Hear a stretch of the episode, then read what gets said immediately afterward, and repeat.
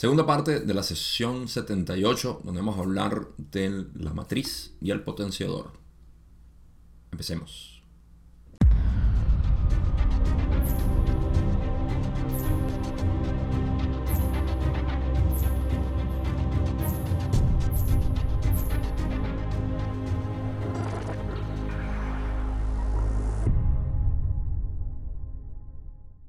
En la primera parte de esta sesión llegamos al punto de la discusión donde se empezó a hablar de lo que eran las condiciones antes del velo y eso llevó por supuesto a la conversación de lo que es eh, el tarot o la mente arquetípica como tal.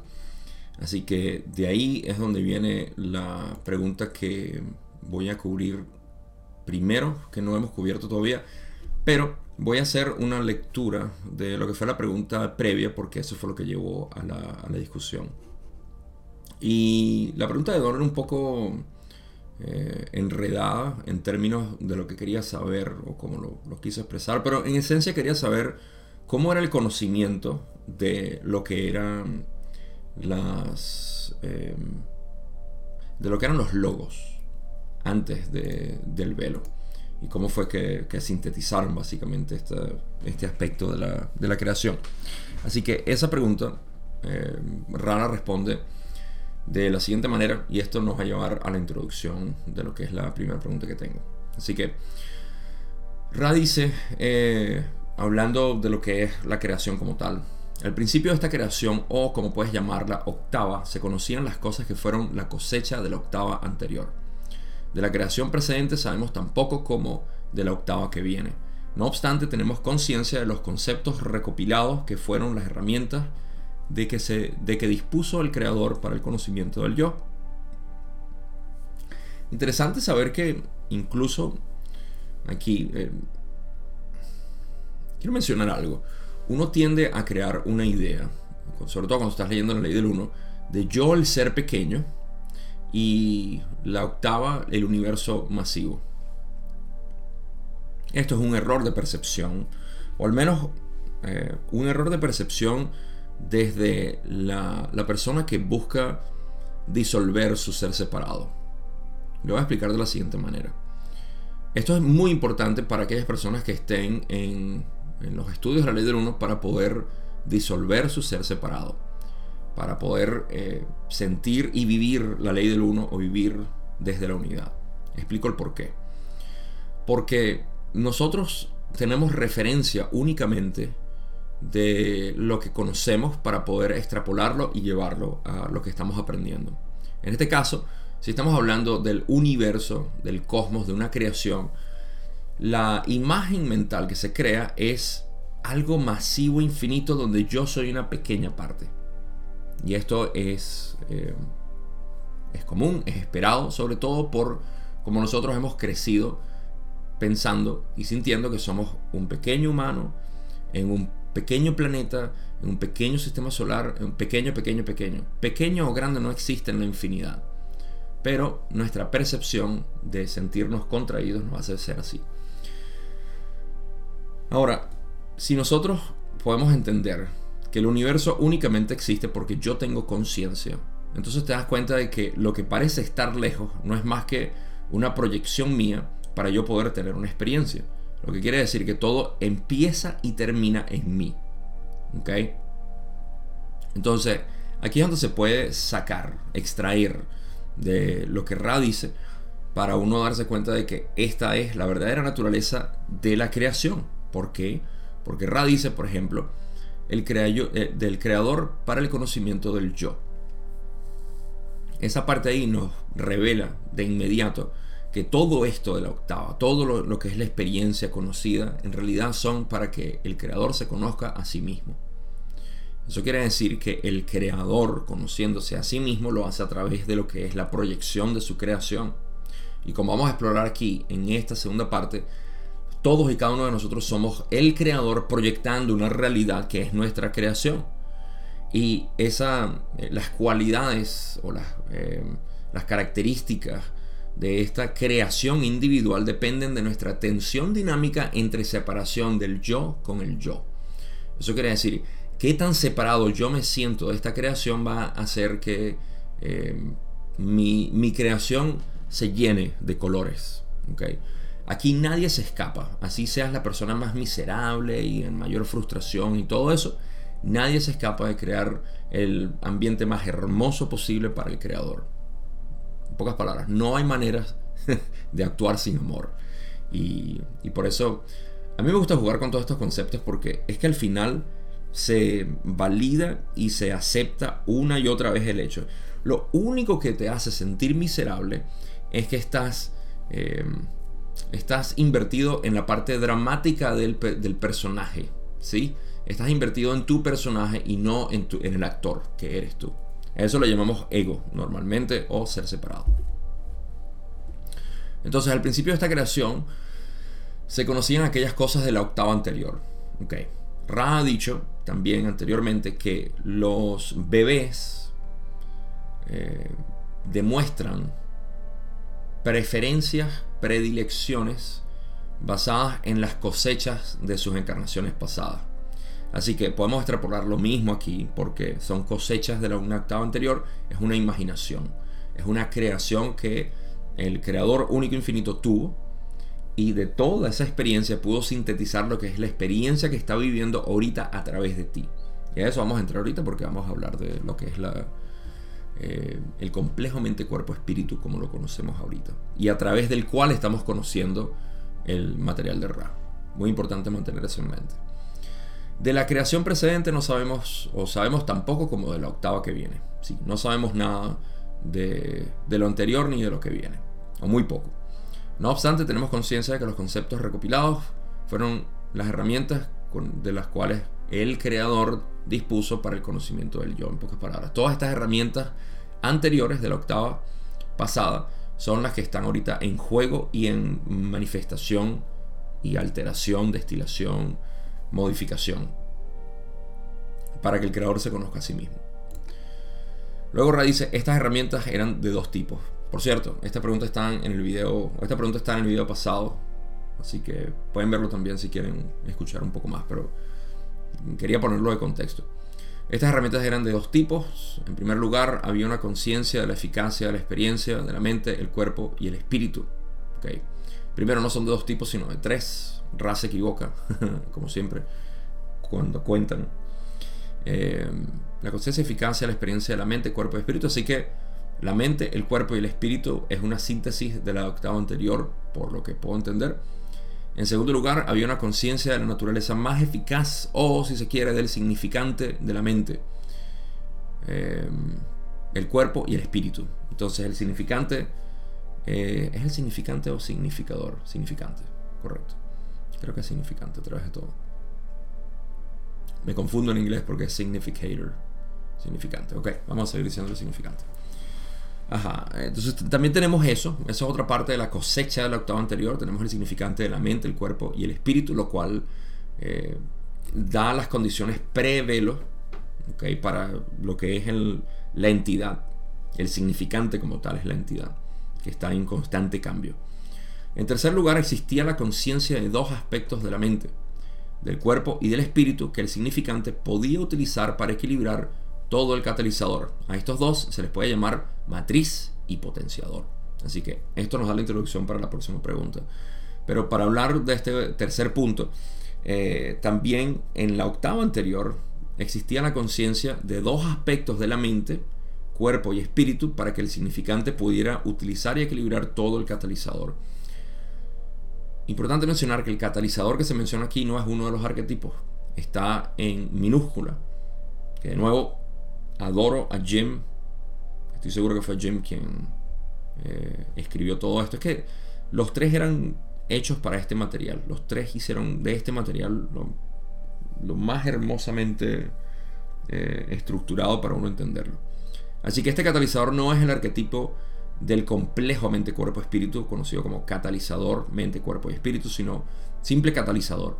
Aquello que produce una aceleración del proceso de evolución para la mente, el cuerpo y el espíritu. Eh, luego se convirtió en un, arquetipo eh, por sí mismo. Pero lo que está hablando Raki es que estos dos elementos que también se cosecharon fueron la matriz y el potenciador. se vio que tenía una eficiencia para poder equilibrar el catalizador que el significante, con el cual el significante trabajaba. Ahora sí pasamos a la primera pregunta que tengo. Buena introducción me parece, y necesaria. Pregunta 11. Primera pregunta de este video. Donde dice, ¿podrías explicar con más detalle la naturaleza y la cualidad de la matriz y del potenciador? Aquí Ra dice, en el complejo mental, la matriz puede describirse como conciencia. Se le ha llamado el mago. Hay que tener en cuenta que, por sí misma, la conciencia es imperturbable. El potenciador de la conciencia es el inconsciente. Este abarca un vasto reino de potencial en la mente. Así que vamos a hablar primero de lo que es matriz y potenciador de la mente. Em, reitero una vez más que yo no tengo una afinidad por interpretar eh, simbología. Eh, es algo que a mí simplemente no me ha atraído en lo absoluto. Es algo que no me, no me interesa. No sé si en el futuro descubro algún tipo de interés particular. Pero ahorita este significante con el cual están teniendo esta conversación unilateral no tiene ningún tipo de interés por interpretar simbología. Sin embargo, puedo a duras penas entender a qué se refieren con lo que es eh, la matriz y el potenciador, sobre todo en, la mente. Y el espíritu también. El, cuerpo es un poquito... No, el cuerpo también. La verdad es que no... no vamos a esperar a ver qué, tal me va con... Esto es una prueba para ver. Em, pero bueno importante para mis propias, para aquellos que eh, han hecho el camino directo conmigo y que tienen conocimiento de este, esta metodología que yo hago. Eh, importante para mí es hacer la distinción de que esto de la conciencia conocida aquí, lo que pasa es que no tengo muchas palabras para hablar de, la, de lo que es esta, este ser que decimos que es consciente. ¿okay? Pero sí, ser de repente es mucho más cercano a, lo que, a lo que yo llego con el camino directo. Pero le digo conciencia de manera sinónima. Aquí estamos hablando de la mente consciente, o mejor dicho, de lo que mm, la parte de la mente por la cual la conciencia se, proyecta. Esa es la matriz. Y por eso es que yo la veo simplemente como... es imperturbable porque es como la pantalla, la pantalla donde estás viendo este video, si lo estás viendo en formato de video, o cualquier pantalla. Toda pantalla es imperturbable, es em, inmaculada, es cristalina. Esa es la matriz de la, de la mente. Y por eso se le dice conciencia, porque hay una conciencia de lo que está ocurriendo. Entonces, esa, eh, esa pantalla cristalizada por la cual se proyecta aquello que, es el movimiento como tal. Por ejemplo, toda pantalla lo que tiene es un movimiento de luz en diferentes colores o combinación de colores que crea la ilusión de movimiento, pero en una pantalla nada se está moviendo. Si nos acercamos lo que vemos es que algunos píxeles están brillando de diferentes colores y eso crea la ilusión de movimiento. Aquí pueden entender la no dualidad desde un ángulo de la mente arquetípica bastante bien.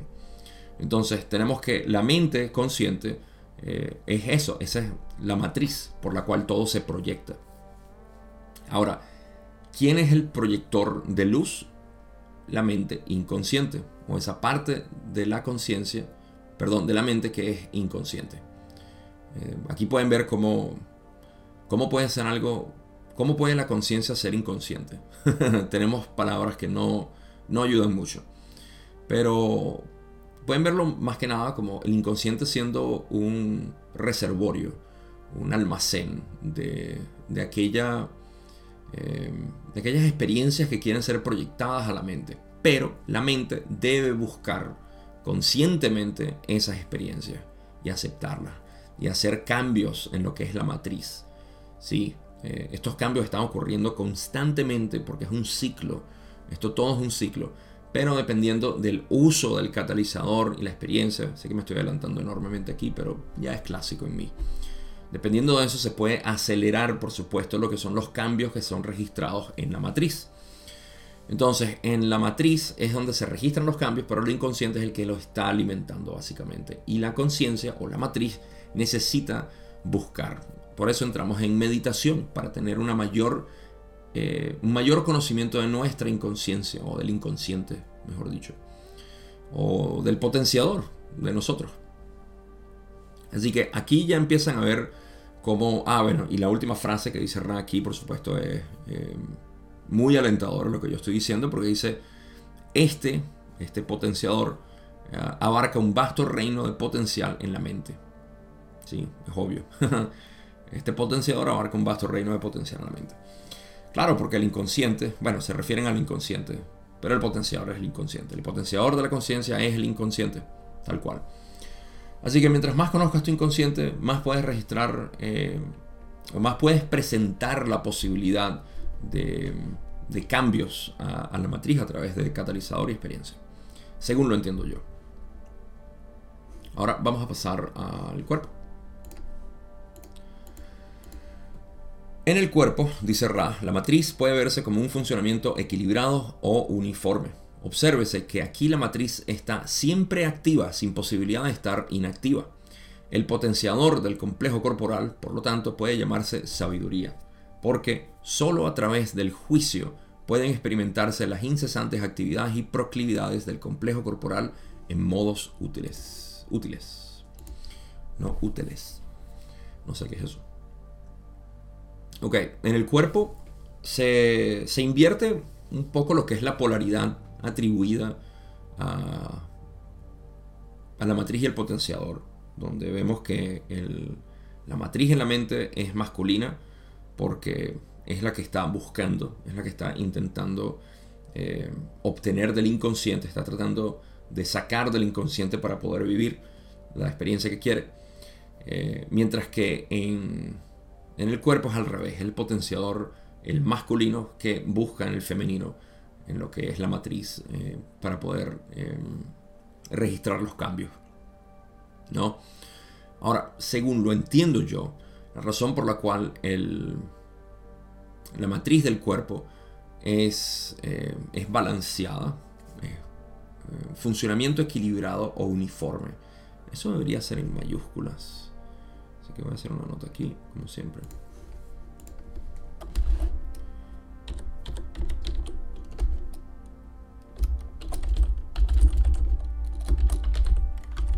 Ok. Sí, esto debería ser en mayúscula, porque raro dice, al menos está escrito en inglés en mayúscula. Funcionamiento equilibrado en mayúscula, uniforme en mayúscula. ¿Por qué? Ah, según entiendo, parte de la interpretación de la simbología en lo que es la, la matriz del cuerpo, hay un... El balance es automático. Pocas palabras, no necesitamos buscar balance en el cuerpo eh, siempre se está buscando de manera automática, pero el potenciador le, está dando, en esencia, esos cambios necesarios para buscar un balance distinto en el cuerpo. Según entiendo yo, de nuevo, esto puede ser muy limitado, pero es eh, el potenciador que es la actividad, básicamente, eh, o la parte, el deseo de, de querer experimentar cosas nuevas, ¿no? Fíjate que el deseo de querer experimentar cosas nuevas en la mente viene de la matriz, mientras que el deseo de experimentar cosas nuevas aquí en el cuerpo viene del potenciador. Y eh, el inconsciente, el potenciador en la mente, eh, busca ser eh, también modificado, busca ser utilizado, pero a través de un modo interactivo. Mientras que en en el cuerpo es la matriz la que busca ser, em, digamos, utilizada de una manera que pueda hacer que, se puedan registrar esos cambios. ¿sí? Y es el potenciador quien lo hace. Por eso se revierten aquí de repente el género con el cual se le atribuye masculino o femenino a cada una de las cartas del tarot. Y tiene sentido para mí porque la matriz del cuerpo se puede ver como Homeostasis. Homeostasis es la palabra que utilizamos para eh, el proceso automático que Ra dice funcionamiento equilibrado o uniforme, balance, eh, balance functioning, es lo mismo, balance, equilibrio, equilibrio es lo mismo, balancing, balance functioning dicen en inglés.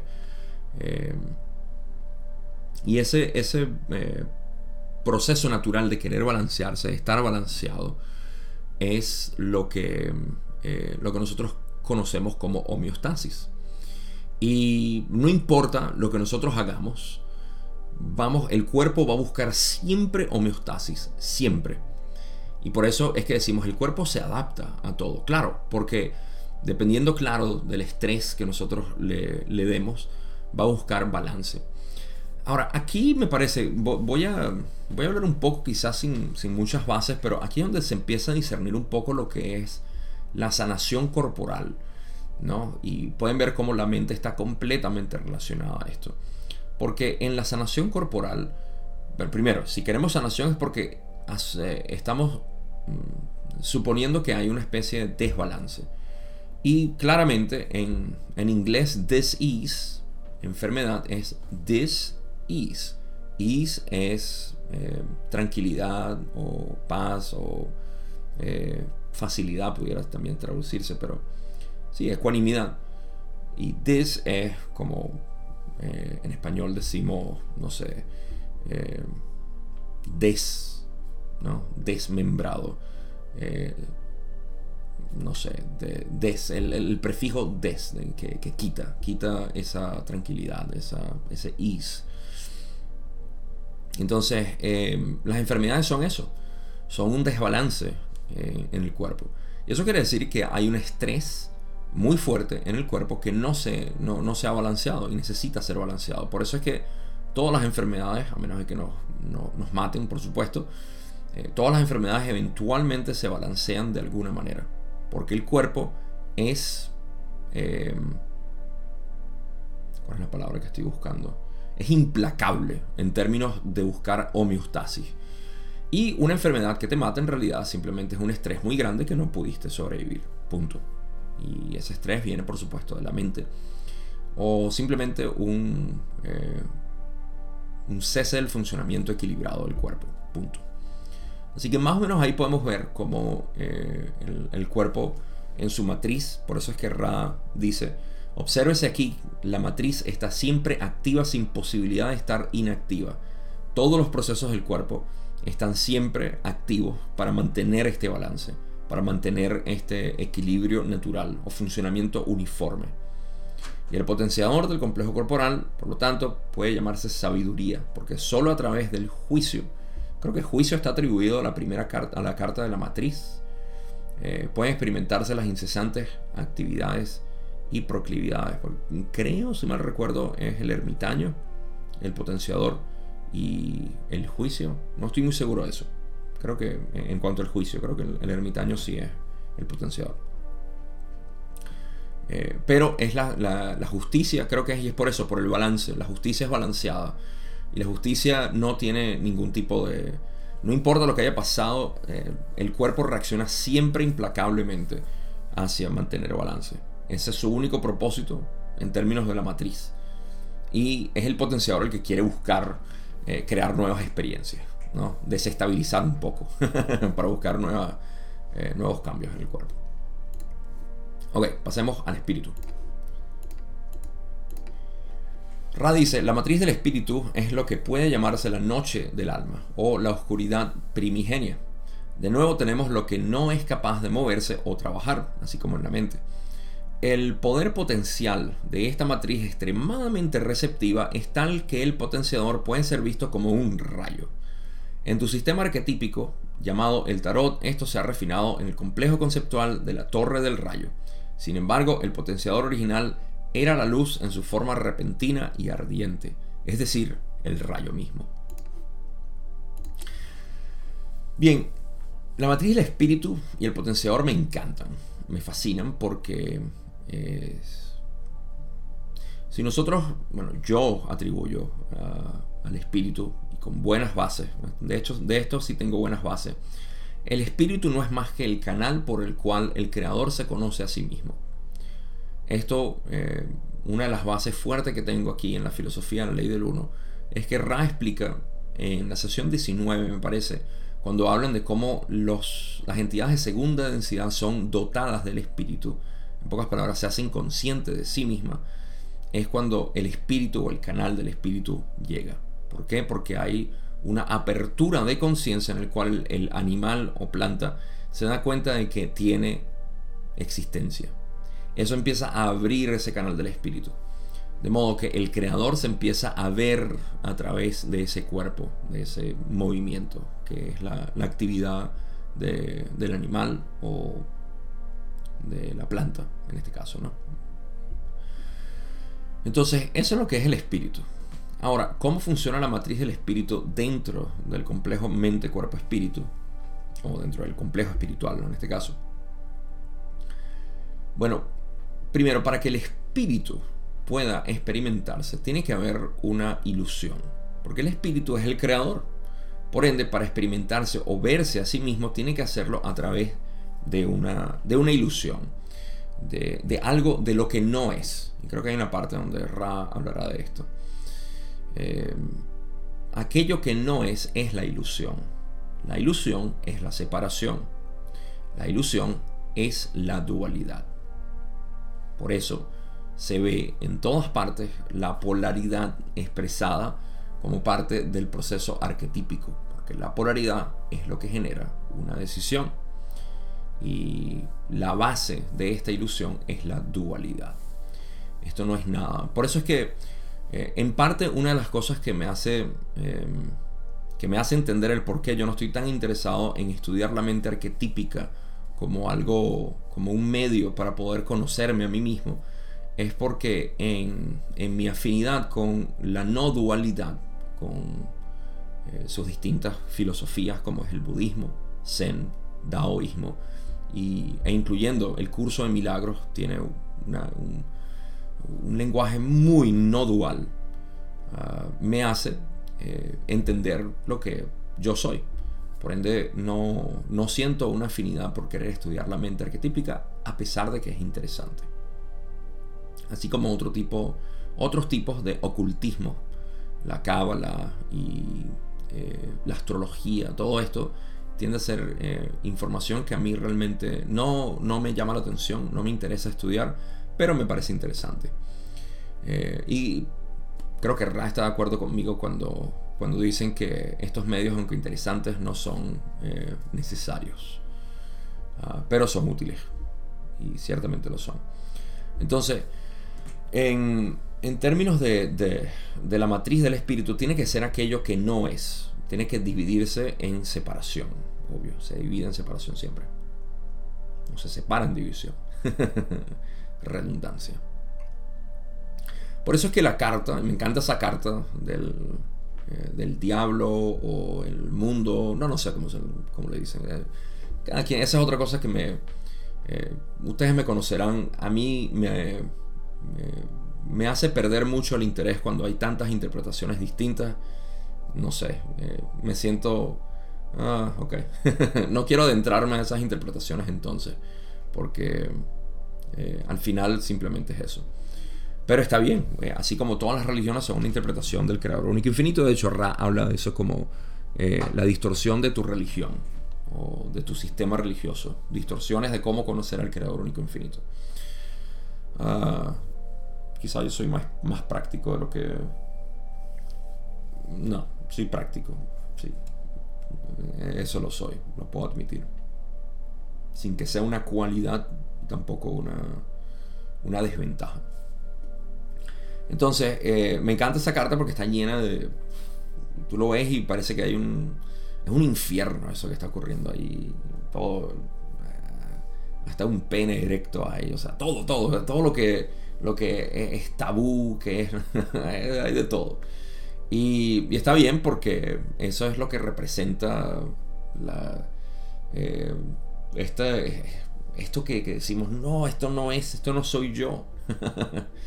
y está bien, porque eso es lo que te va a brindar el, potenciador. ¿okay? Lo que va a llamar el potenciador, que es lo que ilumina la matriz. ¿no? Hermosísimo esto. Ra dice, eh, el poder potencial de esta matriz extremadamente receptiva, claro, es tal que el potenciador puede ser visto como un rayo, un relámpago, diría yo. Eh, porque el rayo... Ah, yo creo que eso, debería... Nosotros tenemos en, español una palabra. Relámpago me suena mucho más apropiado. Porque un rayo lo podemos ver como una forma, una figura, ¿verdad? Y a pesar de que el relámpago es una de sus cualidades, eh, fíjense que eh, Ra dice, en tu sistema arquetípico llamado el tarot, esto se ha refinado en el complejo conceptual de la torre del rayo. Sin embargo, el potenciador original era la luz en su forma repentina y ardiente, es decir, el rayo mismo, yo diría el relámpago, porque el relámpago no es lo mismo que el trueno ni lo que es el rayo. El relámpago es ese, ese flash de luz, ¿no? ese relámpago repentino. Y esa es, ese es el potenciador de la matriz, lo que ilumina repentinamente. Eh, a mí me encanta, ¿verdad? El ciclo del espíritu. Eh, es bastante obvio para mí. El, el, significante siendo el sol. ¿Qué más obvio que eso? es el logos. Ah, ese es el espíritu. Entonces, el, el potenciador es eso que ilumina de súbito. Y em, en nuestro sistema, conocido como iluminación, no es em, inadecuado a, asignarle esta parte del espíritu, porque la iluminación precisamente se refiere a ese momento en el cual tú tienes un destello de luz, de coherencia dentro de lo que es tu ser espiritual, no conceptual, intelectual, sino eh, completamente de ser, ¿sí? cuando empezamos a conectar esto. Me encanta la palabra Satori para esto, que ya ustedes me habrán escuchado decir varias veces. Satori, en japonés, queriendo decir eh, despertar. Ah, cuando te despiertas también es una especie de relámpago, ¿sí? Te despiertas y tienes un... me iluminé de repente el despertar esta mañana. Eh, y no es por nada, pero el despertar está asociado con el despuntar del alba, cuando el sol sale. Así que eh, Satori también eh, se presta para esto, porque Satori es eso, es un... Es conocido y fue burlado por mucho tiempo y me encanta porque ahorita hay gente que se burla del camino directo, no se burla con malicia, pero lo echan a un lado eh, diciendo, sí, claro, eh, seguramente te vas a iluminar así rápido. Para eso hay que pasar años y hay que sufrir. ¿Acaso no has visto la rueda del héroe? El ciclo por el cual tenemos que pasar. Todo esto es eh, misticismo sacado fuera de contexto. Y tengo todas las bases para poder hablar de eso, pero no voy a entrar en ese tema. El punto es que existe todavía esta noción de que para ser iluminado, eh, tienes que sufrir, tienes que pasar mucho trabajo y esto es basado en escrituras antiguas que hablan de esto y bueno, para aquellas personas que compren eso, que les vaya bien, tienen mi bendición, pero yo no trabajo con eso. Eh, en el camino directo vamos derecho a lo que es ese relámpago. Eso es lo que me interesa. Es potenciar esa matriz del espíritu. Pero en Zen no fueron, por supuesto, eh, excluidos de lo que fue la mofa y el eh, ridiculizado de ser conocido como despertar de súbito. Y ahora Zen es reconocido como, en mi caso, en mi opinión, la forma de budismo más práctica que existe en toda nuestra historia. Y Satori fue burlado por eso, porque se, se decía, sí, claro, despertar de súbito. Y tal cual está sucediendo ahorita con lo que es el camino directo. Tengo un video donde hablé de todo esto, eh, de cómo cíclicamente esto ocurre, porque siempre hay una eh, resistencia hacia lo que es nuevo y esto es natural, es una tensión dinámica en, la mente humana. Entonces tenemos que la matriz eh, es iluminada de repente y, Satori es un buen ejemplo de esto. Ahorita les voy a dar otros ejemplos, pero vamos a enfocarnos en Satori. Satori es explicado a veces como un momento de, eh, de autorrealización de súbito. Pocas palabras, un momento de relámpago, tuve esa sensación de, de sí, soy uno, es verdad, todos somos uno. ¿Ok? Ahora, eh, Satori de por sí no es útil si no es puesto en contexto. Ese, ese es el detalle. Y aquí es donde viene la importancia de uno tener un sistema, metodología eh, o simplemente una filosofía por la cual eh, basarse. Y por supuesto que esa es mi intención con todo esto. Poder, poder expresarles cómo yo sinteticé mi propia filosofía y sistema.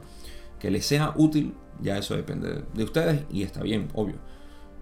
de hecho, es necesario para mí que ustedes, que no todo el mundo entienda esto. Es necesario. Ok, entonces tenemos que el potenciador eh, de la, del espíritu entonces es el relámpago, diría yo. No luz repentina ni em, nada de eso. Para mí es el relámpago. Satori. Ese es el iluminador. Ok, de esto seguiremos hablando. Sobre todo en la sesión que viene vamos a hablar más de esto en detalle. Vamos a pasar a la otra pregunta. Don dice en la pregunta 12, ¿podrías dilucidar con respecto al significante del que has hablado? Raleigh dice, los significantes originales pueden denominarse indistintamente la mente, el cuerpo y el espíritu. Eh, aquí tenemos un sinónimo de lo que para mí es eh, el, el, Voy a decir el ser separado, pero no es apropiadamente el ser separado. De hecho, no voy a decir ser separado el ser en evolución, el alma, ¿sí? Lo que todo el mundo dice, ah, yo, sí. El significante es aquel que, eh, eh, el que está presente en esencia en todo el ciclo, ¿sí? El ciclo está compuesto de órganos, creo que es apropiado llamarlos órganos, y el significante en esencia es ese ser que, el organismo, a mi entender, que está en constante evolución.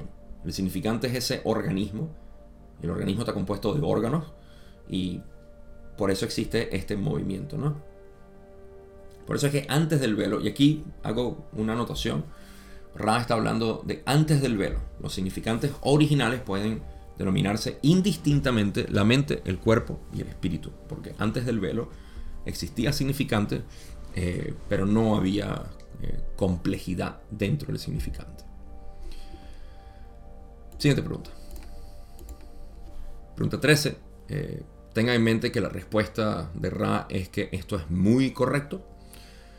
Así que Don dice, entonces tenemos al comienzo de esta evolución galáctica una mente arquetípica que es el producto de la octava anterior, que esta galaxia utiliza y actúa entonces bajo la primera distorsión del libro albedrío para evolucionar la experiencia total de esta galaxia. ¿Es esto correcto? Y como ya les spoileé, esto es muy correcto, dice Ra. Ok. Tenemos entonces es una especie de resumen de la información que estaba teniendo Don aquí. Y está diciendo simplemente, em, existe una información previa que la galaxia o el Logos utilizó para extender, eh, no, perdón, no para extender aquí, dicen, sino para utilizar su primera distorsión del libro y albedrío y evolucionar la experiencia total de esta galaxia. Entonces sí, tal cual. Tenemos eh, una mente arquetípica que fue producto de la, octava anterior, que ahora la galaxia empieza a utilizar dentro de esta nueva creación para poder generar nuevas experiencias. Raleigh dice, esto es muy correcto. Siguiente pregunta, pregunta 14, Don dice, pero al hacer esto, había en el centro de la galaxia la falta de conocimiento o la falta de concepto de la posibilidad de ampliar la primera distorsión para permitir lo que hemos experimentado como polaridad. ¿Hubo algún concepto de polaridad que se transmitiera desde la octava anterior en el sentido de la polaridad de servicio a otros o de servicio al yo? Buena pregunta. Raleigh dice, había polaridad en el sentido de lo que se mueve y lo que es movido. No había polaridad en el sentido de servicio al yo o servicio a otros. Gracias, Ra. Eh, ¿Qué tenemos? Que mm, Don está haciendo simplemente la pregunta de, que eh, había conocimiento, o falta de conocimiento, mejor dicho, de lo que era posiblemente extender la primera distorsión o libre albedrío hacia los significantes, básicamente. Sí, vamos a hablar de los significantes.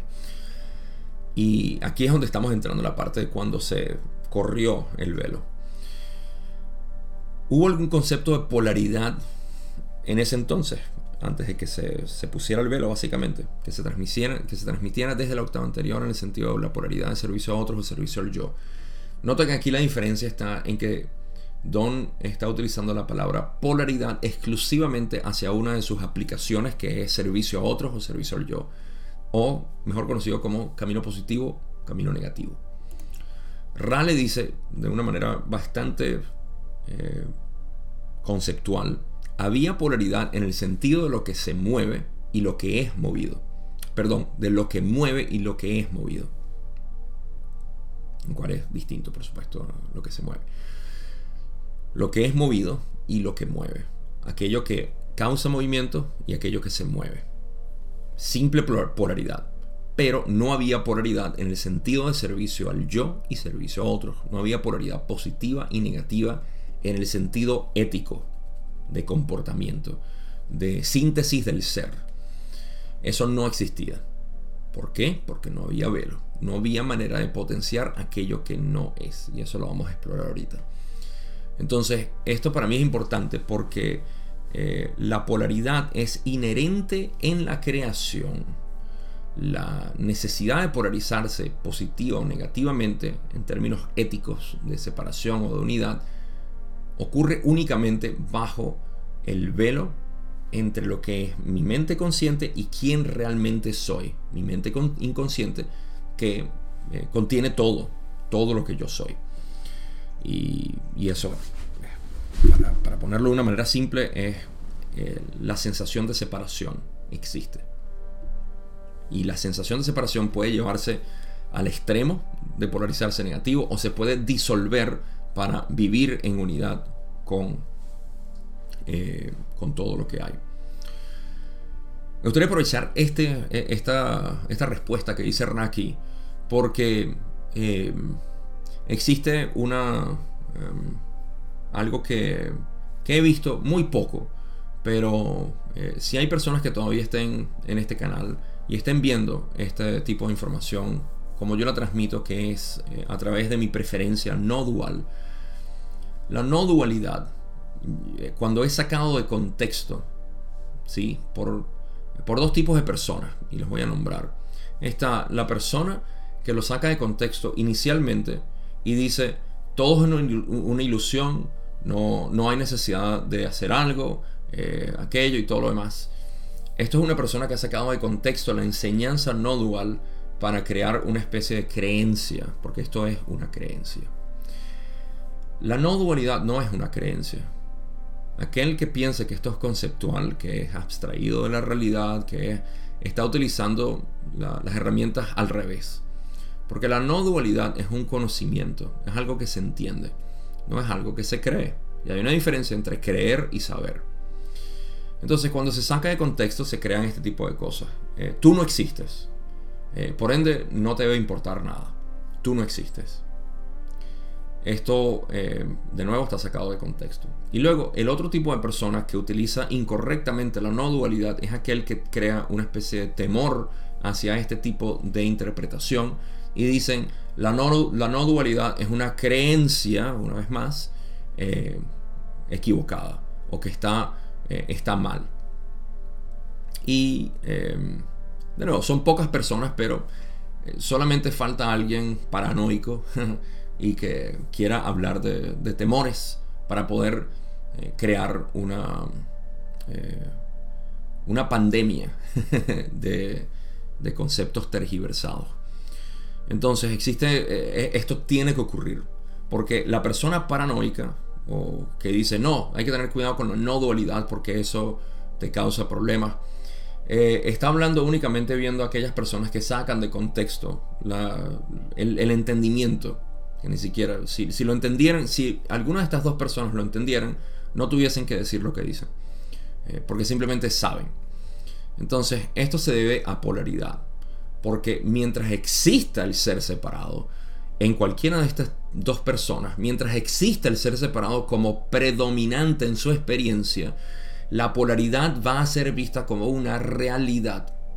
Y esa realidad se va a eh, igualar erróneamente con el ser. El ser no es dual, El ser simplemente es, no tiene dos. Tú no eres y yo soy. Los dos somos. El universo no es y tú eres. Es. El universo es. Esa es la no dualidad, de una manera bastante simple. Si tú sabes esto, no tienes más nada que buscar. Por ende, no jugamos con dualidad como una especie de metodología para poder entender quiénes somos. No podemos entender quién somos a través de la dualidad. Eso no es posible.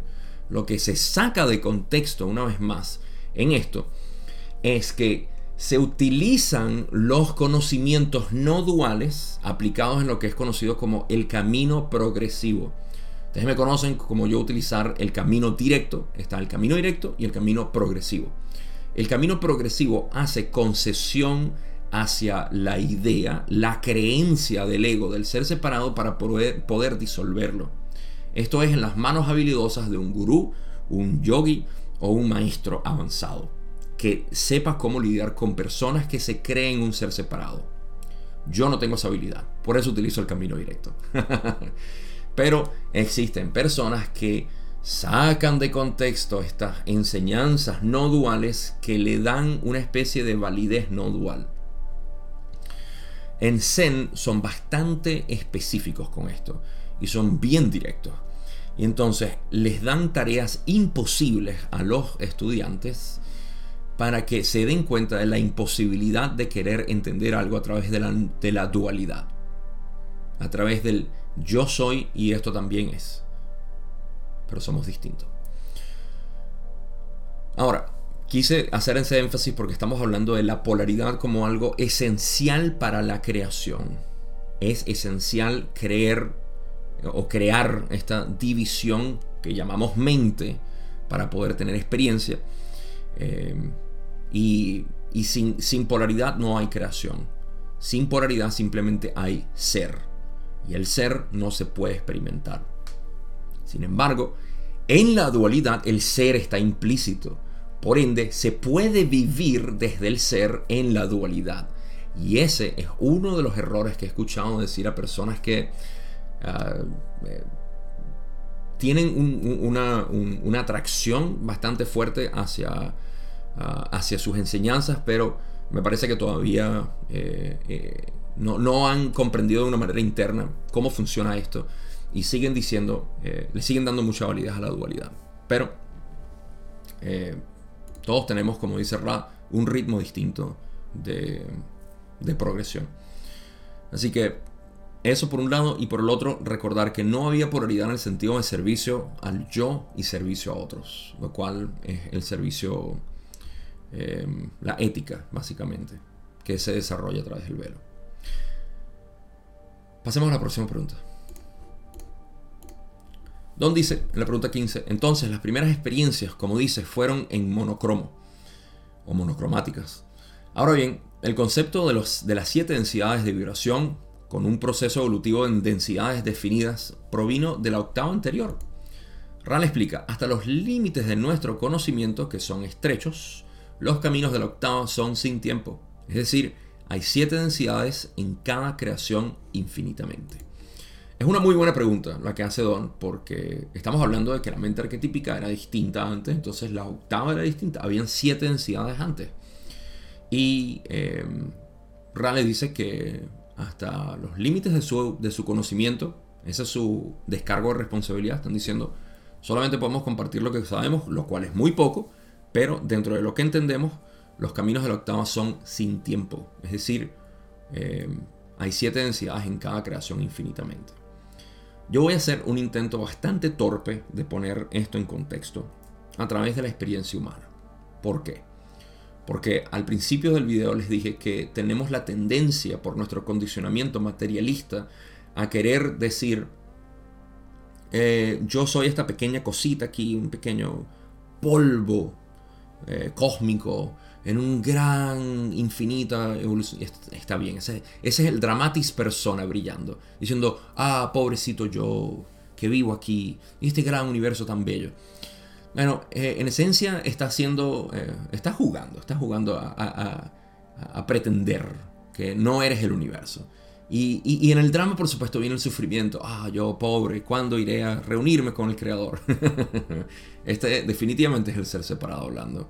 Eh, de una manera que por eso es que en Zen o en budismo en general se les admira a las personas que están sumergidas en la ilusión. Porque se dicen, mira, mira cómo está viviendo el Creador ahí. Qué fantástico. Eh, pero esto puede ser ofensivo para ciertas personas que realmente se sienten el ser separado y dicen, es que yo estoy sufriendo, Gabo bueno, vamos, vamos a tomarlo con calma. Em, pero en sí, el ser contiene la octava. Por eso tenemos siete chakras. Uh, qué casualidad. Tenemos siete chakras y siete densidades. Eso no es casualidad. Eso simplemente es el mecanismo por el cual el creador se conoce a sí mismo. Y voy a tratar de hacerlo, como dije, de una manera un poco torpe, pero que pueda ilustrar algo que les sea útil a ustedes para sintetizar su propio modelo. ¿Qué sucede? Eh, Don está preguntando que si, bueno, las densidades de conciencia o los siete eh, aspectos del ser son a través de todas las densidades, eh, perdón, todas las, octavas o creaciones. Ra dice que hasta el conocimiento que ellos tienen, bueno, sí, hay en cada. Es infinitamente. las siete densidades se estiran infinitamente en cada creación. Ahora, ¿por qué? Porque el propósito del creador es conocerse a sí mismo. Ahora, ¿cómo pasa esto? Como ya dije, la conciencia o simplemente el ser eh, se pone en movimiento. Esto es lo que llamamos energía inteligente dentro del modelo de la ley del 1. Esta energía inteligente tiene propósito, tiene, eh, tiene una especie de magnetismo hacia sí misma, que es lo que causa los patrones vibratorios de las densidades de conciencia. Estas son las siete densidades. Ahora, la energía inteligente no es separada del ser. El ser es todo lo que hay y por ende este movimiento que hace es para conocerse a sí mismo a través de movimientos aleatorios. Estos movimientos aleatorios son el crecimiento.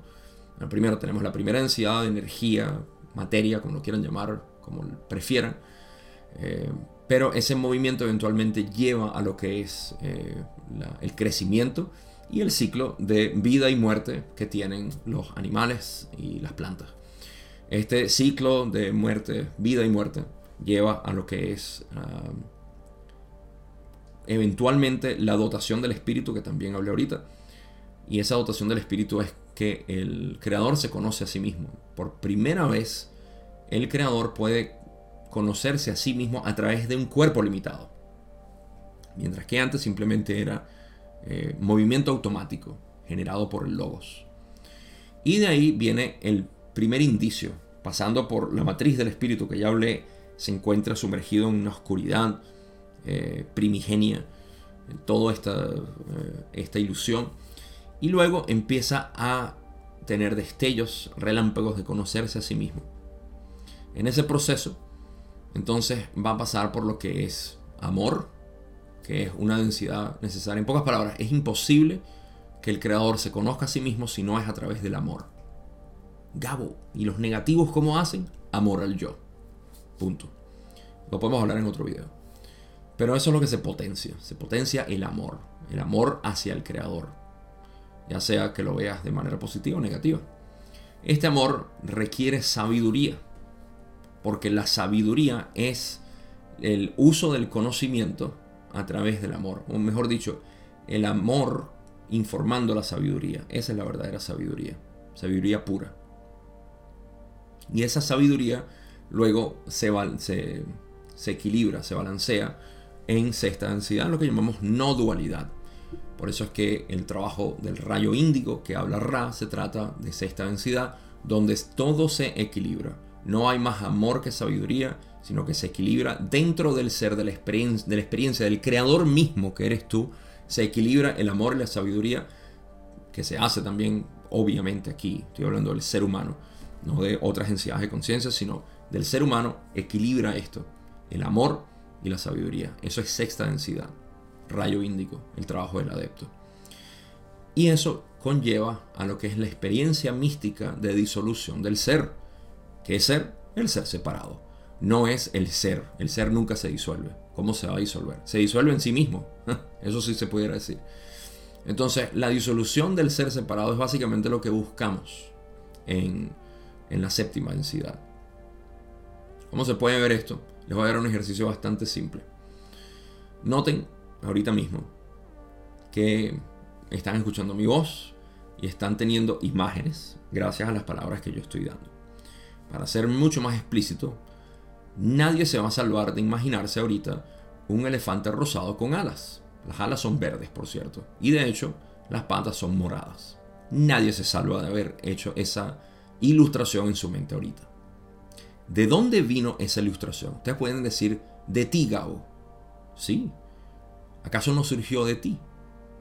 No lo voy a decir y te lo vas a imaginar otra vez sin que yo diga algo. Surgió de ti, no de mí. Y acabas de notar que se fue. ¿Para dónde se fue? ¿De dónde salió y a dónde se fue? Obvio, salió de ti y se disolvió en ti. Esa parte que nosotros no podemos ver, de dónde viene, simplemente sabemos que viene de nosotros, de mí. Todos los pensamientos, imágenes, sensaciones que yo tengo vienen de mí y se disuelven en mí. Esa es la séptima densidad. No, Gabo, la séptima densidad la han descrito como eh, los pétalos infinitos del loto y, también eh, experiencias que la gente que hace eh, el sapo, el sapo de México, que, que vence y trasciende la séptima densidad y se unen con el creador. Eso no es así. ok. Esa conceptualización es lo que te previene de verte a ti mismo como el creador. Es así de simple. De hecho, eso que yo llamo el, el horizonte de eventos, haciendo referencia al hoyo negro, el hoyo negro eres tú. El hoyo negro contiene todo. El hoyo negro es el Big Bang. Y el, eh, el hoyo blanco que se, em, que se habla también, eres tú también. Eres ambos. De ahí es donde sale el elefante rosado con alas verdes y patas moradas. y donde mismo se disuelve. Entra al hoyo negro, sale el hoyo blanco y vuelve. Y es un ciclo. Tu incapacidad de poder ver eso es por la cual no puedes meditar. Tu incapacidad de poder sentirte en paz con esa realidad es lo que eh, te hace estar agitada o agitado. Esas son las siete densidades de conciencia en tu ser. Descubrir que eso existe en ti. Se trata no de ah, constantemente, Gabo, vivo todos los días tratando de buscar y balancear mi chakra en naranja porque me lo dijo alguien y aparte yo me he dado cuenta que tengo problemas en mí.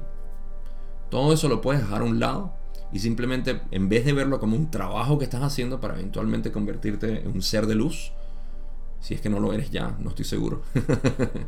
Eh, si tú dejas todo eso a un lado y simplemente lo ves como algo que está sucediendo y lo disfrutas, te aseguro que tu vida es mucho más armónica que sentirte constantemente trabajando y voy a meditar porque tengo un problema. Tú no meditas porque tienes problemas. Esa es otra concepción errónea. Pero ya me extendí bastante aquí. Quiero cubrir, al igual que en el video de inglés, varias preguntas, así que este video va a ser un poco más largo.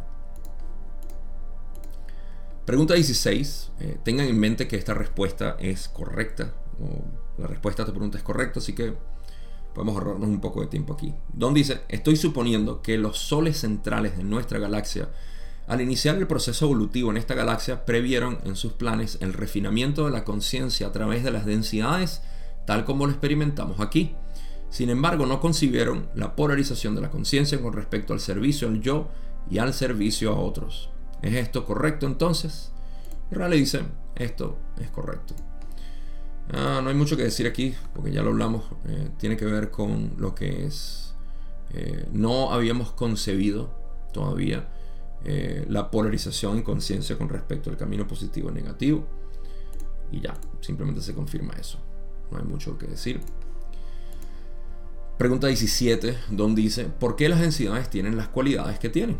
Has nombrado las densidades con respecto a sus cualidades, siendo esta densidad la del, la del siguiente, la siguiente, ok, ahí. Don se confundió y me confundió a mí. Has nombrado las densidades con respecto a sus cualidades, siendo esta densidad la del punto suspensivo, la siguiente siendo la cuarta densidad, la del amor, etc. ¿Puedes decirme por qué estas cualidades existen de esta forma? ¿Es posible responder a esta pregunta? Clásico Ra le dice, ¿es posible? ah, ¿Cómo no adorar a Ra? Adorar. Pregunta 18, Don dice, ¿podrías responder a eso, por favor? Y Raleigh explica, la naturaleza de la gama vibratoria propia de cada quantum de la octava es tal que sus características pueden describirse con la misma certeza con la que percibes un color con tu aparato óptico si éste funciona correctamente. Y les aseguro que esa no es la pregunta que, o la respuesta que Don estaba buscando. Eh, les confieso, esta descripción que hice de las densidades de conciencia dentro del ser, eh, las hice en inglés en esta pregunta, pero me pareció apropiado hacerla en la anterior y ahora simplemente podemos llevarlo a, esta. Eh, ¿Por qué? Porque las densidades de las cuales está preguntando Don son las, eh, las cualidades específicas que tienen. Por ejemplo, en tercera densidad tenemos elección. Cuarta densidad, amor y entendimiento. En quinta, sabiduría. En sexta, el balance o unión de estas. Eh, para volver a sacar de esa idea cosmológica que tenemos de que todo está allá afuera, Gabo, sexta densidad, wow, ¿en cuántos millones de años es que yo voy a llegar allá? No, tú tienes un análogo aquí que es tu tercer ojo, si lo quieres ver así, el rayo índigo, lo cual es simplemente la sintetización de información eh, experimentada a diario como parte de la unidad. Y los bloqueos que puedas tener para ver esa unidad, entonces es lo que se puede visualizar. ¿Ok? Y puedes decir, ah, claro, es que yo todavía odio a mi vecina porque me, no sé, me le hizo una maldad a mi gato o lo que sea. Ok, eso es un bloqueo que tienes que no te permite ver en unidad todo lo que sucedió. Es que todavía no soporto el hecho de que maltraten animales. Es que todavía no soporto el hecho de que la élite no eh, domine. Es que no soporto. Todos esos son bloqueos muy comunes que tenemos en nuestra sociedad y que eventualmente hay que individualmente uno liberar. Yo pasé por los míos, tengo que confesarlo. Don dice entonces que quiere saber las cualidades de estas densidades. Hablemos simplemente de las cualidades de los chakras, porque es lo mismo. Si a ver vamos, es lo mismo decir chakras que densidades. Solamente que los chakras son análogos en la experiencia humana a lo que son las densidades que son generales. No tienen una especificidad eh, como lo es el ser humano, sino especificidad de lo que significa. Por ejemplo, el chakra del corazón, a través de todas las densidades de conciencia, a través de todas las experiencias específicas de tercera densidad, siempre se refiere a amor, a lo que es unión, entre otros. Y por eso es bloqueado en el camino negativo. Entonces, claro, eso es lo que Don quiere saber, que por qué es así. Y Rale dice que la naturaleza... Bueno, primero voy a dar mi, mi explicación aquí para que tengan un poco de contexto también de cómo lo veo yo. Las siete densidades están establecidas y tienen sus cualidades por lo siguiente. Cuando el creador se conoce a sí mismo, necesariamente, primero, para poder establecer esa, eh, esa afirmación de que el creador se conocerá a sí mismo, está implícito uno, que el creador no se conoce y necesita conocerse. Para eso necesitamos una ilusión de separación, donde el creador se separa de sí mismo. Obvio. Eso es primera densidad. Segunda densidad, entonces, es la del movimiento y crecimiento, donde el creador está buscando la luz, se está buscando a sí mismo. ¿Cuál es la graduación de segunda densidad? La canalización del espíritu. Me conozco a mí mismo como una entidad que existe, Tercera densidad. Necesitas elegir, al menos en esta mente arquetípica que conocemos ahorita, es la elección. Sin embargo, también se trata de querer conocerse más a fondo a través de las lecciones de amor. Esas son las lecciones de tercera densidad. Si bien tercera densidad es conocido como la densidad de la elección, también es conocido como aquella densidad donde se empiezan a discernir los conceptos del amor. Por ende, se trabaja hacia la cuarta densidad. ¿Por qué? ¿Por qué hay una decisión y por qué hay una necesidad de trabajar con amor? Porque el creador cuando se empieza a conocer a sí mismo, se enamora de sí mismo, se adora, se aprecia. Así que es inevitable que el creador se ame a sí mismo. ¿Por qué en quinta densidad sabiduría? Porque se necesita algún tipo de contexto particular, individual, por el cual uno sintetiza el amor. El amor informa la sabiduría, como ya dije. ¿Por qué una densidad de unidad? Porque tenemos que unificar nuestra identidad con el resto de los demás, incluso a esos que son negativos. Así que aquellas personas que, como ya mencioné, que todavía tienen problemas para aceptar a otras personas, están teniendo una especie de bloqueo en el rayo índigo también. Porque no pueden aceptar que Hitler haya sido tan malo y que estas personas sean malos, malos, malos. Es nuestra incapacidad de poder aceptar lo malo como parte de este sistema de experiencia de creación. Entonces, todo esto está preestablecido a mi parecer. Y como ya dije, la séptima densidad es la disolución del ser, eh, del significante. ¿sí? Es la disolución de ese ser que ha estado en evolución. Eh, el ser separado es algo distinto. Pero también se pudiera decir que el ser separado, en pocas palabras, el ser separado no puede ir más allá de la séptima densidad porque requiere el cese de su actividad, que es la mente. Así que por eso es que Ra le da una explicación tan académica al decir la naturaleza de la gama vibratoria propia de cada quantum de la octava, básicamente la vibración de la energía inteligente, es tal que sus características pueden describirse con la misma certeza con la que percibes un color con tu aparato óptico si éste funciona correctamente. Y esto, eh, para finalizar esta, esta parte, puedo decir con toda certeza que los colores, que es simplemente la luz, son divididos y esa división es un círculo. Si ven la paleta de colores es un círculo, no es una no es algo lineal. El rojo empieza y se funde en naranja, luego naranja en amarillo, hasta que llega el morado y el morado se funde en el rojo.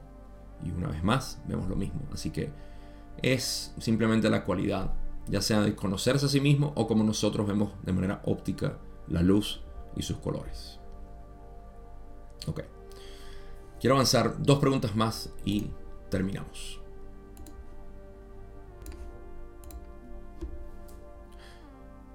Pregunta 19, donde dice, de modo que la evolución original fue planeada entonces por el Logos, pero la primera distorsión no se extendió al producto. En algún momento esta primera distorsión se extendió y surgió la primera polaridad de servicio al yo. ¿Es esto correcto? Y si es así, ¿podrías contarme la historia de este proceso y del surgimiento? Raleigh dice, como proemio, permíteme decir que los logos siempre se concibieron a sí mismos como ofreciendo libre albedrío a los sublogos a su cargo. Los sublogos tenían libertad para vivir la experiencia y experimentar con la conciencia las experiencias del cuerpo y la iluminación del espíritu. Dicho esto, vamos a hablar sobre el punto de tu pregunta. Esto responde, de hecho, un, eh, una nota que hice con respecto a, la concepción errónea de pensar que, el, que no había libre albedrío en la experiencia mente, cuerpo, espíritu. El significante no tenía libre albedrío en en sentido absoluto. Esto obviamente no es cierto.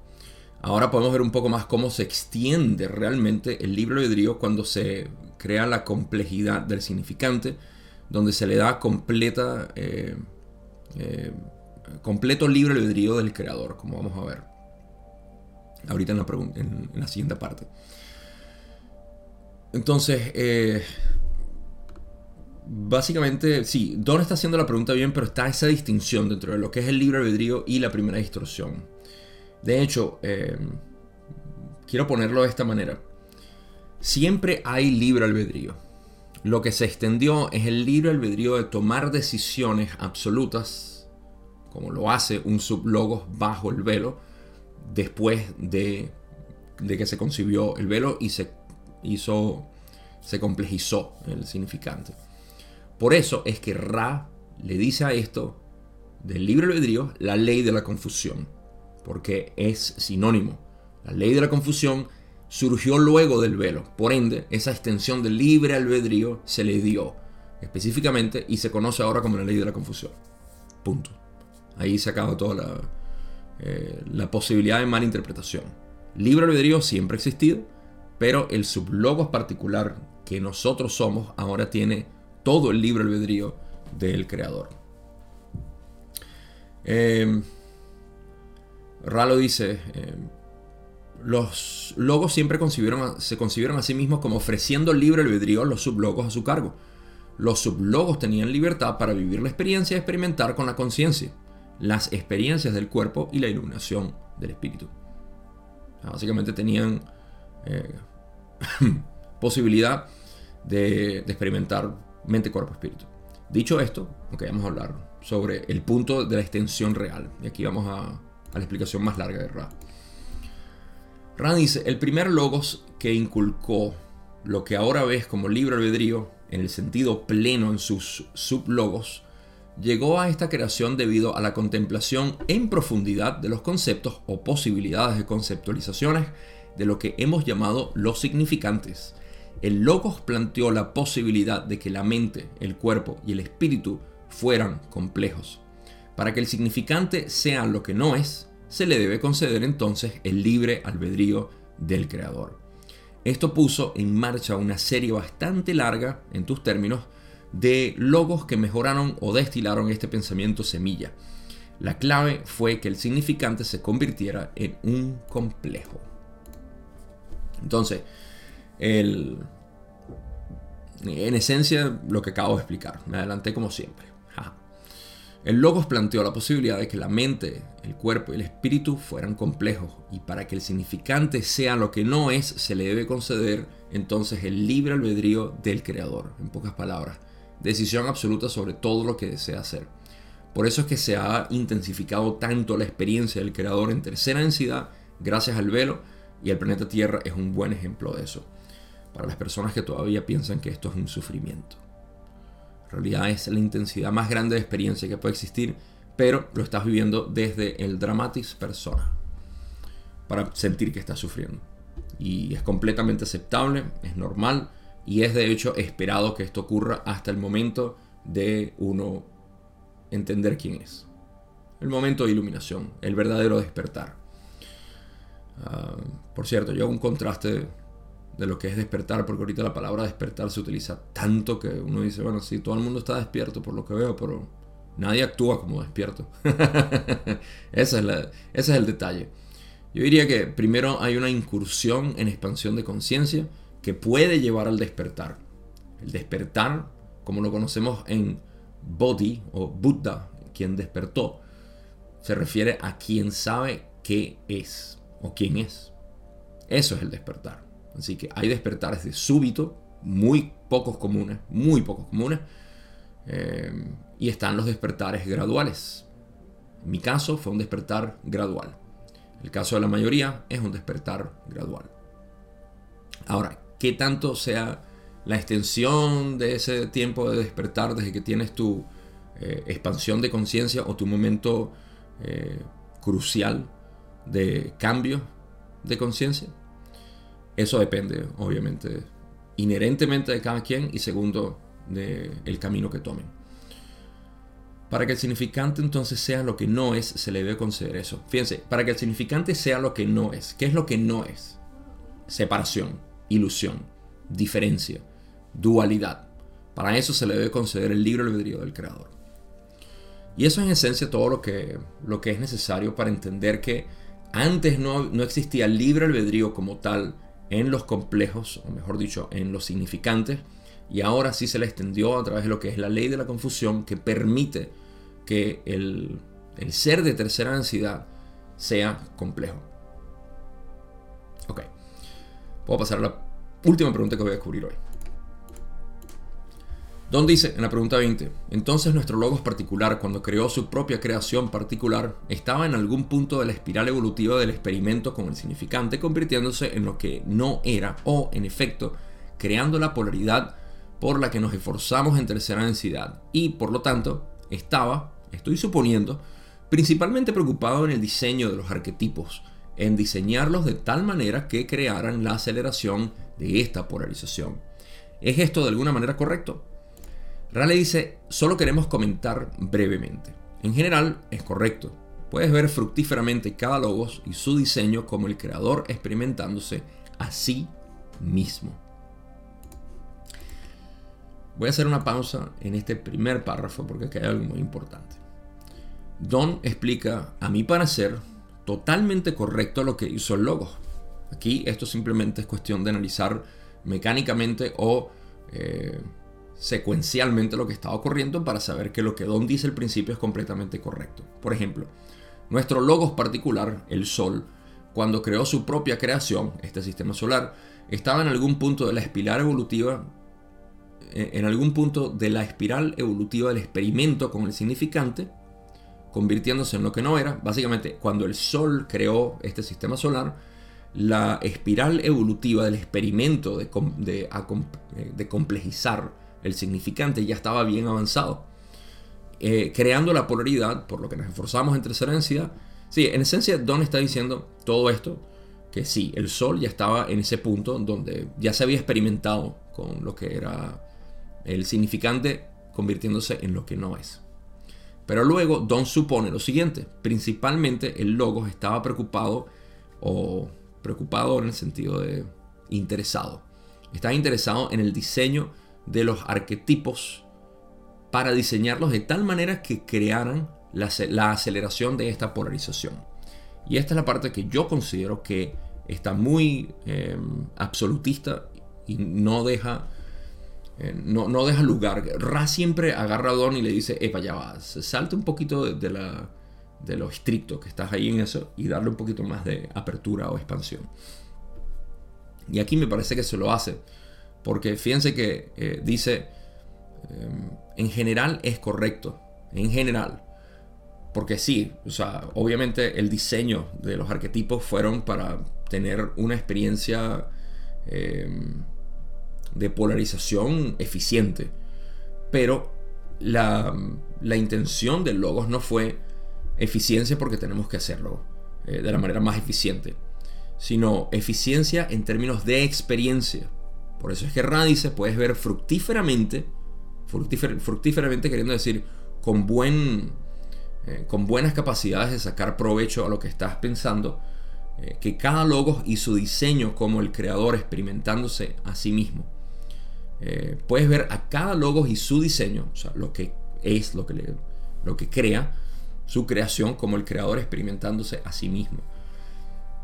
Solo para mencionar algo que siempre digo en estos casos, tenemos que el creador como tal no hace la creación para evolucionar rápidamente sino para evolucionar eficientemente. Y la eficiencia está basada en experiencia. La calidad de la experiencia, para mí particularmente, define la eficiencia de la evolución. de lo contrario, la experiencia se queda diluida y eh, la evolución es, eh, queda pasmada, como diríamos. ¿no? Por ende, eh, es importante eh, saber que el propósito de todo esto, y de repente lo menciono ahorita en las conclusiones, es siempre recordar que el propósito de la creación no es evolución. La evolución es un, como ya expliqué con las densidades de conciencia y los chakras, es un, eh, es un, es un axioma. No debe, ah, ¿cómo vamos a hacer para evolucionar? No, ¿cómo podemos evolucionar de una manera que sea eh, eficiente para la experiencia, para que sea intensa la experiencia? Y por eso se diseñó esta complejidad del significante. Vamos a ver la última parte que tengo, donde Rada termina diciendo el concepto de semilla del significante, o el concepto semilla del significante, que es un complejo, introduce dos cosas. En primer lugar, el creador contra el creador en un sublogo, en lo que podrías llamar tensión dinámica. En segundo lugar, el concepto del libre albedrío, una vez que se ha hecho más pleno por su extensión en los sublogos conocidos como complejos mente, cuerpo, espíritu, crea y crea otra vez continuamente, eh, creando como una función de su propia naturaleza. Bueno, un par de cosas ahora debido a, este corrido del velo y complejizando lo que es el significante. Eh, lo primero es que el creador contra el creador. Nosotros pudiéramos ver esto como Ah, claro, porque es que los humanos, y ciertamente es una buena observación decirlo así, es que los humanos siempre estamos luchando contra nosotros mismos. Y de hecho, es muy apropiado decirlo así, pero interpretado como que yo contra ti. Está bien. Ese es el creador contra el creador en un sublogos, como lo que somos nosotros, y eso es la tensión dinámica.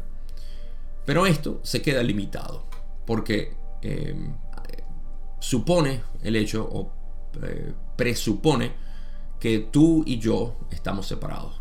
Por ende, esa lucha que yo tengo contigo es porque eh, nosotros estamos, ¿sabes? Creador contra creador. Esto no es totalmente adecuado, a mi parecer, porque Ra dice, ¿cuál es la primera división? ¿El creador del creador o el yo del yo? Esa es la primera separación que ocurre. Por ende, todo conflicto que nosotros tengamos en realidad es mío conmigo mismo, no con otras personas. Entonces, esos conflictos son tensiones dinámicas. Claro, yo lo puedo proyectar en otra persona y por eso es que los catalizadores más fuertes son las otras personas, porque uff, cómo hay gente difícil en este planeta, Gabo. Yo soy, yo soy muy humilde, yo soy muy amoroso, yo soy una persona tan, tan íntegra, ¿no? Yo, yo, soy, yo estoy dispuesto a aceptar a todo el mundo, pero es que hay personas que no se dejan aceptar y son difíciles, Gabo. no te estás dando cuenta en ese sentido que en realidad eres tú, no son las otras personas. Y eso es una puñalada fuerte que a veces uno se tiene que sacar. Porque uno la tiene ahí. Uno dice, no, pero es que ya va, yo estoy cómodo con esto, sí que es que es otra persona. ¿Me lo tengo que sacar? Sí, porque se va a infectar. Y tienes que pasar por ese dolor de decir, ay, verdad que soy yo, que no acepto otras personas. Entonces, esa división del yo eh, con el yo, esa es la primera, eh, una de las cosas que introduce el significante de manera compleja porque empieza a verse como que separado, básicamente. Eso es lo que es. Se crea la separación. La ilusión de separación se vuelve cada vez más densa. En segundo lugar, el concepto del libre albedrío, una vez que se ha hecho más pleno, básicamente esa extensión de la ley de la confusión que estaba hablando, del libre albedrío, lo que hace es que eh, el significante, el complejo mente, cuerpo, espíritu, tenga la capacidad de crear y recrear, porque ahora tiene esa extensión de decisión de lo que me parece adecuado a mí, los ideales individuales. Que me habrán escuchado hablar a mí que yo no creo en ideales, no en ideales individuales. Todo el mundo debe tener y eh, aferrarse, no aferrarse quizás es una mala palabra, pero creer en sus propios ideales. Esos son los medios por los cuales vivimos. Pero querer imponérselos a otros, eh, ahí es donde yo digo, esos son los ideales inadecuados. Porque está bien que tú crees tu grupo, en tu familia, en tu comunidad, en tu país, que todos tengan un ideal, eso está bien. Pero que eso te haga separarte de los demás y en su peor defecto querer aplicárselo a otros, ¿sabes? Llevarle democracia a otros países, eh, decirte qué es lo que tienes que hacer, todo eso. No, está bien. No, gracias. Paso. Entonces, eh, pero sin embargo podemos ver que esto es lo que crea la capacidad de crear y recrear una vez más continuamente como función de esta propia naturaleza que tenemos. Así que eso fue lo que introdujo el complejo del significante. Esto es todo lo que tengo definitivamente por este video. Em, voy a tener que hacer esto en cuatro partes, sin duda. Conclusiones. Lo que más me viene a la mente ahorita es la capacidad que tenemos a través de esta filosofía y saber que el enfoque de Ra está siempre en lo que es entender el yo, en saber que no hay separación, en que todos estos mecanismos de los cuales se hablan se utilizan de una manera que siempre está repitiendo el creador con el creador. Tú eres el creador, no hay separación, etcétera, etcétera. Todo esto nos ayuda a que nosotros podamos ver que nuestra existencia aquí en el planeta Tierra, esto que llamamos escuela. Dice que aquí hay un, detalle interesante. Hay muchas personas que dicen, el planeta Tierra es una escuela. ¿okay? Yo estoy de acuerdo ahí. Lo que no estoy de acuerdo, y me parece un poco eh, triste quizá, triste en el sentido dramático, lo tengo que decir, lo tengo que aceptar, es que se utilice para decir, ah, esta es una escuela tan difícil, sabes, estamos aquí pasando penitencia, estamos castigados en esta escuela, no hemos pasado las lecciones, etc. Eso ah, me rechina, tengo que admitirlo. Me rechina porque yo, a mí, mi reacción normalmente cuando una persona habla desde la ignorancia de su propio ser es tratar de lanzarles ese relámpago. Quiero ser esa nube oscura en tu vida que te da los relámpagos necesarios para poder iluminarlo. ¿Por qué? Porque las personas que caen en, esa, en ese autodesprecio de decir, este planeta es tan difícil, Gabo. Dolores Cannon lo dice. Eh, este es el planeta más difícil por el cual polarizarse y todo eso. Y eso, eso es para victimizarme. Por si no te has dado cuenta, Gabo. eh, sí, me doy cuenta. Créeme que me doy cuenta. ¿Qué pasa? Que la palabra escuela se ha utilizado, obviamente, como todo en nuestro lenguaje occidental, como recordamos la escuela de niños. Creo que la mayoría de nosotros recordamos la escuela si pasamos, si tuvimos eh, el, el, karma de tener que pasar por toda la escuela. Nadie la recuerda con con ese anhelo de, wow, me encantaría volver a, vivir la experiencia de la escuela. Todo el mundo tiene una especie de, guillo, no quiero pasar por ahí otra vez. Eh, yo recuerdo cuando envié a mi hijo a la escuela por primera vez a Kinder. No, él no sabía nada de inglés porque venía de Venezuela, de haber vivido en Venezuela y, y yo dije, bueno, va a ser un poco difícil para él aprender inglés al principio. Sé que al final lo iba a aprender rápido y por eso he mantenido el español como, idioma único en la casa. No se habla inglés aquí. Em, pero en cualquier caso, mi, mi, mi, enfoque fue decirle, y esto fue, hablando que el 2012, 2013, 2012, le dije, Adrián, tú vas a ir para la escuela y eso es un lugar donde te vas a divertir vas a conocer gente, vas a pasarla bien. Y si llegas a aprender algo ahí, eso es un, bono. No es necesario que aprendas nada ahí. Tú simplemente vas a ir a disfrutar y a jugar y a conocer gente y pasarla bien.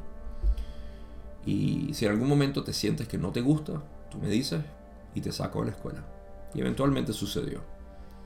Porque hay un momento ya entrada la adolescencia donde las hormonas recordamos bien lo que hacen. Eh, así que al menos él no tiene un recuerdo de la escuela como algo, eh, aunque tuvo que experimentar su, como todo, ¿no? Pero al menos la intención era esa. La escuela es para jugar, es para experimentar, es para disfrutar y se aprende en el camino. Se aprende a través de la experiencia de jugar, de entretenerse, de hacer cosas distintas. Entonces, claro, cuando nosotros asociamos esto de escuela, ay, planeta es tan difícil porque es una escuela, has visto, Gabo, todo el mundo dice que es una escuela y es muy difícil. Las lecciones. Es porque lo estamos viendo con ojos incorrectos. Si no cambiamos esa perspectiva, vamos a seguir sufriendo esta escuela en vez de divertirnos. Y yo en esta escuela estoy aquí para divertirme, no sé tú. ¿Qué crees tú? Déjame un comentario, a ver. Pero sí, en realidad, em, esa es la visión que yo considero que es apropiada. Claro, todo el mundo tiene su, su significante, su, eh, su dramatis persona para disfrutarlo como quiera. Y siempre y cuando la persona no se esté quejando, no hay ningún problema. Cuando la persona se queja es donde empezamos a sentir. Em, por eso es que los de Ra dicen los hermanos y hermanas de la aflicción. Brothers and sisters of sorrow. Aflicción, del, de lástima, de sufrimiento. Porque escuchamos esos sufrimientos de las personas y queremos agarrarlos y decirle, ven acá, no es tan malo como tú lo estás pensando. Así que si acaso nos sirve de algo toda esta segunda parte de la sesión 78, es recordar que la intención de la creación es precisamente la intensidad de esta tensión dinámica que existe a través del velo que nos hace percibirnos a nosotros como aparentemente separados, pero no lo somos en realidad. Y eso es un conocimiento que debemos obtener y no algo que debemos creer. Con eso no digo más nada. Gracias a todos por haber llegado hasta aquí. Quedan dos partes más seguramente de esta sesión, estoy casi seguro. Así que eh, por ahora sigan haciendo lo que están haciendo, eh, disfruten de su vida, no se lo tomen tan en serio. Esa es otra cosa que he dicho varias veces y lo voy a seguir diciendo. Hay gente que no les gusta, gente que dice, no, Gabo, tú dices que la gente no se tome las cosas en serio.